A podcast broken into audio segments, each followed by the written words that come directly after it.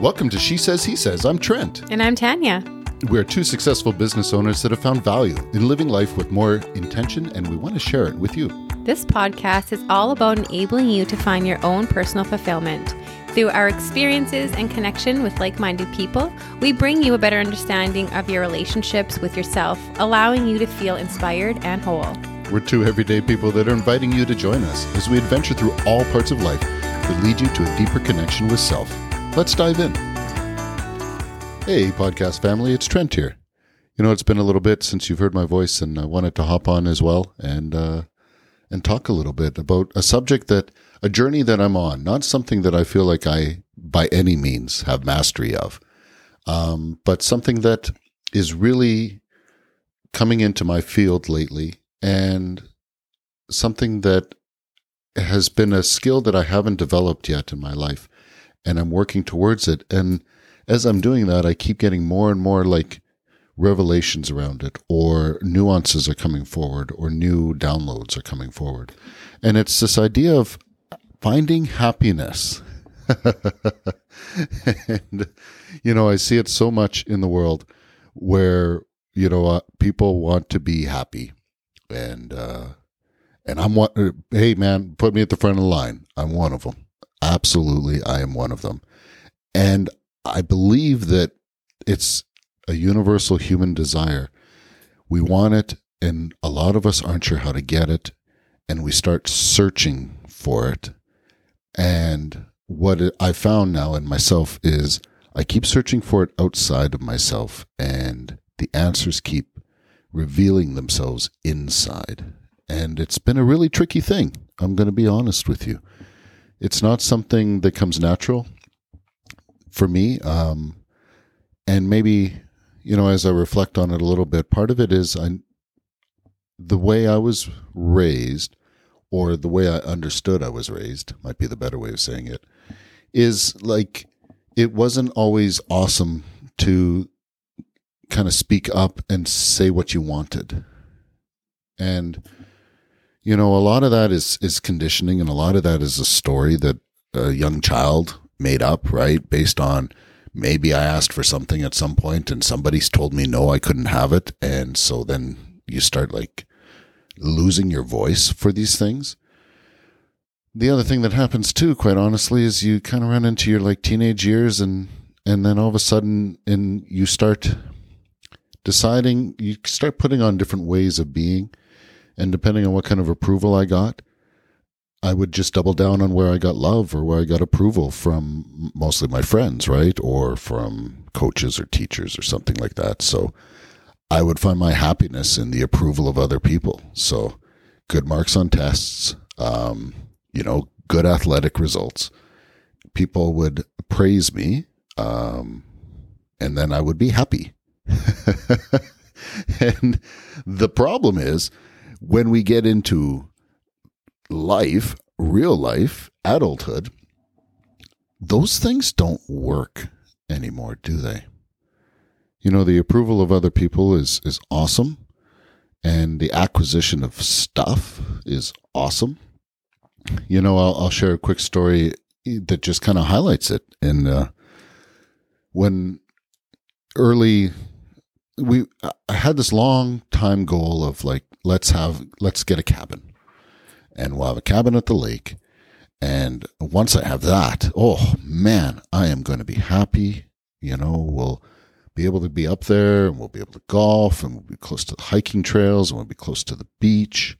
And, and then it's year round. So even in the winter, it's cross country skiing and snowshoeing and tobogganing and skating and all of it. We'll get this cabin, and then, oh, life will be good. And I'll never forget, you know, it was a goal that was years, actually, before I could actually achieve that goal. Years of saving up, years of looking for the right opportunity, you know, paying down my own mortgage on my house so that I'd have enough to like borrow off of that to get the down payment, all this stuff, years, probably 5 to 8 years worked towards this goal. And then got it done. And, you know, the big day came, and we got our keys, and we did our walkthrough, and All good. And it was a beautiful, wonderful day that day.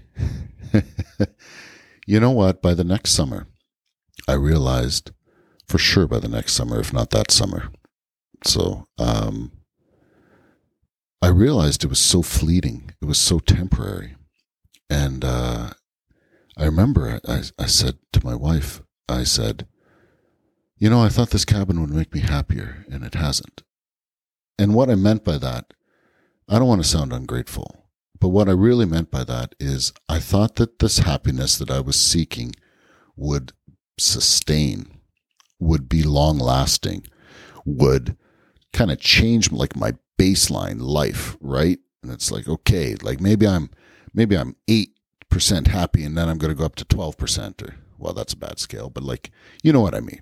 It's like, okay, I'm like this level of happy, but now I'll have this cabin and I'll be like a higher level of happy, like just generally more. It just wasn't true.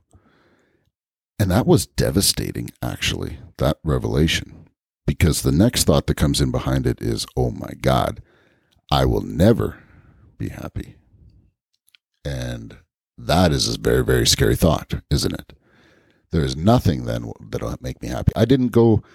I'm kind of glad in some ways I didn't go. I've seen people do it. They go to the next logical thing, and it's like, well, for sure, the cabin. But I also need, well, actually I did. I bought the boat. So I started to go down that path, right? You know, okay, let's get the boat then. And then we'll, then that's what we're missing. Or, you know, and then, yeah, then we did. We got the ATV or the quad or the, you know, okay, there it is. And it's like, whoa. It didn't quote unquote work. And it, because it's not supposed to work. And, you know, it really was devastating. Because I thought I had a strategy that was going to lead to a result. I had a you know, well, I'm going to do this and then I'm going to be happy. And it didn't work. It would work for moments, and don't get me wrong, there was beautiful experiences spent out there, and as I look back on it, there's not a piece of me that that regrets that, right? There's beautiful moments spent out in the fire, moments looking up at the sky. You know, there's a whole bunch of beautiful memories created, and those will never be taken.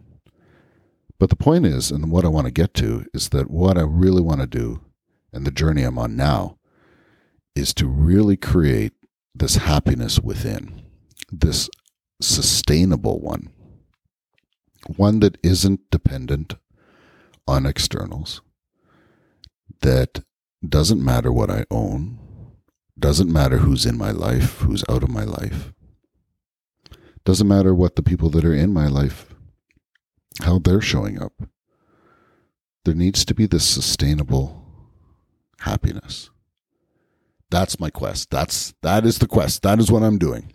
And so it's been really kind of a tricky journey. And what I've found is you know, I remember bringing this question up and a lot of people asked, well, what do you want? And as soon as they would ask me that, there was no energy in it. There was blank, right? It was like, well, what do you want? And I could not answer it. I could not answer it with any certainty or clarity. And so that became a real problem. And there was a little bit of despair that came in. I won't lie to you. You know, part of me was feeling really low about that. What I've come to recognize now is I get to explore those things. And the exploration of what do you want, as I more and more fall in love with the process of doing that, that is becoming the source of happiness. So there's two parts to this. So the first is this journey that I'm actually on. What's so fun is I want to experience things now. So I want to experience all that I can experience in life. And then it's like, yeah, that was cool. Or no, that wasn't. I don't like that. And then I'll know. And then what I get to do now is I get to refer back to those things that might make me, that have provided me joy in the past. And in moments that I need to fuel myself, I can refer back to them.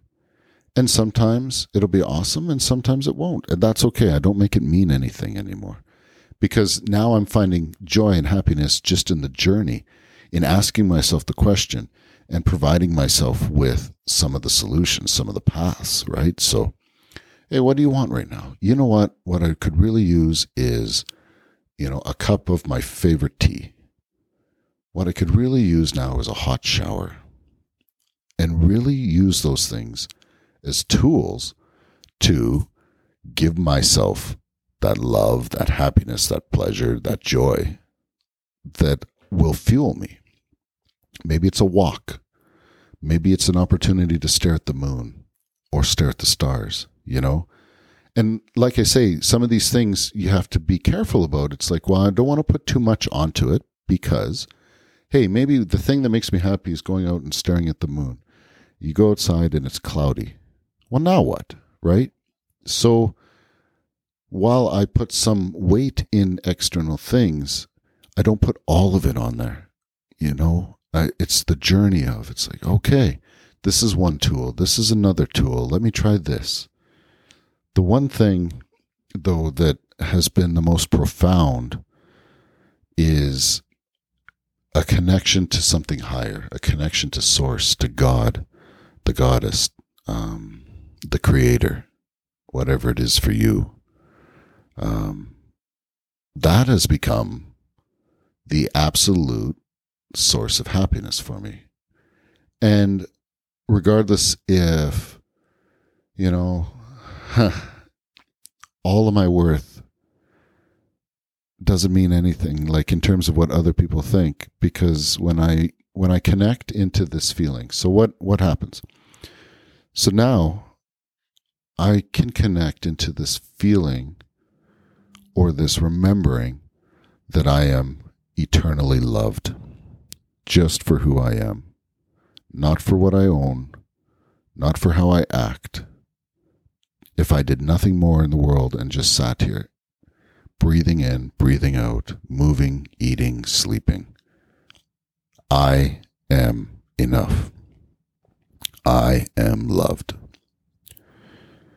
And I get to continually fuel this relationship with that all-giving love that is always there and always present.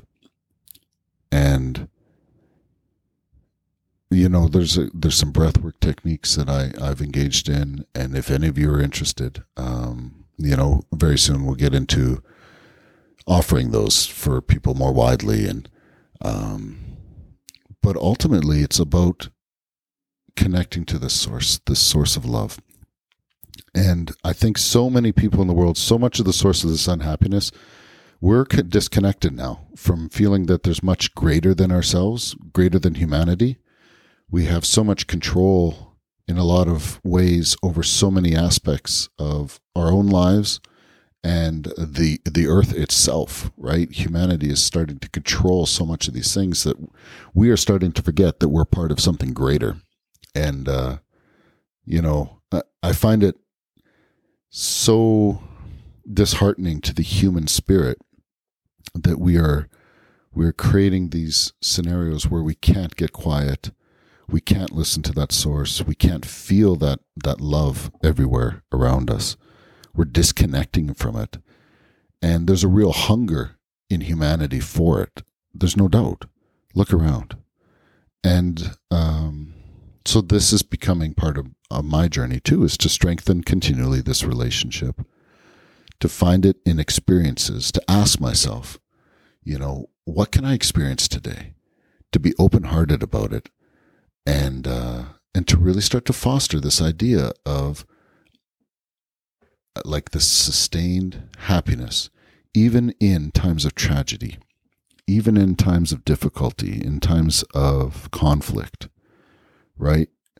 In no way do I want to diminish those things. And when I start to walk with this sense, and when I'm in the full remembrance that my life is happening for me, my life is guided.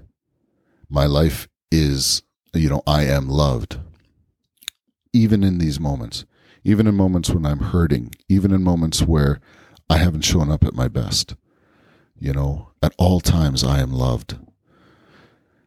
Oh, I'll tell you, it makes it so much easier to move through these, you know, and sometimes those affirmations come from outside, but that's just cherry, you know, it's the whipped cream on the pudding, so to speak, or the icing on the cake. The idea is, though, that I foster something. I have this relationship.